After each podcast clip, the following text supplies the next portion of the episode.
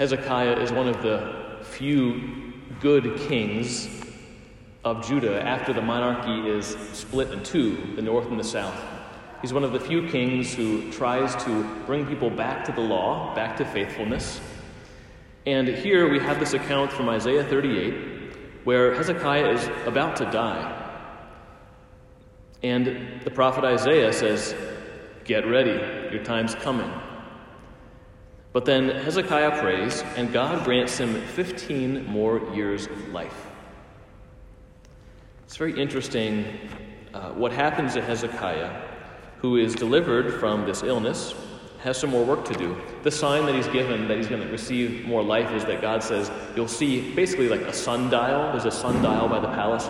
You'll see the sun, you know, crossing as the day goes on, and then it'll go backwards 10 notches. And this happens, and Hezekiah knows God is going to give him this extra time on earth. And then our psalm today was uh, Hezekiah's basically prayer. He says he's lamenting, he's going to die, and he talks about how my dwelling is like a tent. It's struck down and borne away from me. It's a great image, right? Like if you're living in a tent camping out, and all of a sudden uh, you come back from being out in, in the hike, and then your tent is just stolen. It's just like just blown away. You're like, man, I'm like, I'm like up a creek now. it's like, it comes like that. There's no more shelter, there's nowhere to hide, nowhere to go. But God delivers him. And so Hezekiah finishes his prayer saying, Those live whom the Lord protects. Yours is the life of my spirit. You have given me health and life. This is the key when we talk about aging and getting older and the end of our lives. That it is the Lord who gives health and life, it's the Lord who protects us and shields us. He's in charge of our lifespan. He counts all of our days. And He has power to make our lifespan what He desires it to be. I think, you know, for most people, they're asking for longer life. We want to live a long, full life. We don't want to meet an early demise. You know, really young people don't even think about how long life is. I was with our teenagers at Damascus camp this week. They're having the time of their lives.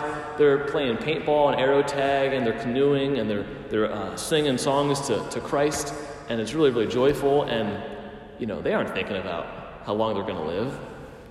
They're just in the moment of, of joy, and the Lord's meeting them there. And maybe there'll be, there'll be a time when they think about eternal things this week. You know, it's part of the gospel. You know, we all have to die, but uh, I doubt they're thinking about that. And for most of us who are maybe on the younger side, we're like, okay, Lord, like, give me a good, good length of years. Maybe for some folks here this morning, maybe you're uh, over the hill, as they say. What my folks would say. And maybe you're like, okay, Lord, like, whatever life you give me, but, but there's something that I want to see happen in my life before I go. Maybe you want to see some of your grandkids come back to the faith, or maybe there's something you feel called to do. Like, I, I hope I have enough time for this mission. If that's the case, then you can really relate to Hezekiah as well. Sometimes we pray, sometimes we pray like, Lord, give me this much life that I can serve you. That's a beautiful prayer. I want to serve you more and more in my life, so, so let me live out a, a full length of days. Then there's a tough one. I've met many people who are saying, Lord, why am I still here? People who are in their 80s, 90s, uh, over 100. Of course, we have many, many senior citizens living in Roseville, many, many part of St. Rose of Lima Parish. And unlike Hezekiah, they're saying, like, Lord, I don't know what my mission is anymore. I don't know what you want me to do because I, I live a pretty simple life. A lot of my friends are gone. And some of them are actually praying for a shorter life. Lord, you can take me whenever. I'm ready. I think there's something beautiful in that, which is that we should always be ready to go home to the Lord. We should, we should uh, never be clinging to life because our life belongs to God. And this is just chapter one. But there can also be kind of a despair, fear that creeps in. It's just like, man, I don't know what I'm supposed to do. What, what is my purpose here? And how long is this going to last? And no matter how old we are this morning, brothers and sisters, we need to remember that the Lord is always letting us live our mission, even if we don't know what that is.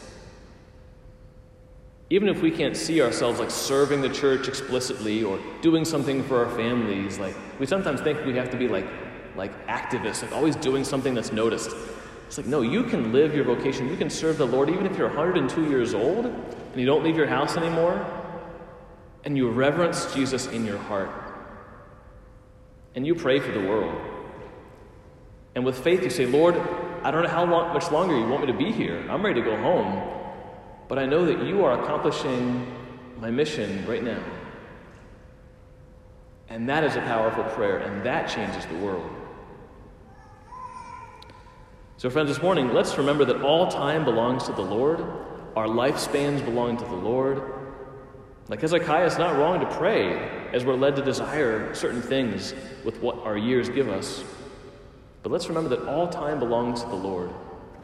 And even when we don't see ourselves doing things that are explicitly or consciously uh, works of the kingdom, we know that by reverencing Jesus wherever we are, we do live our mission, and the world is blessed.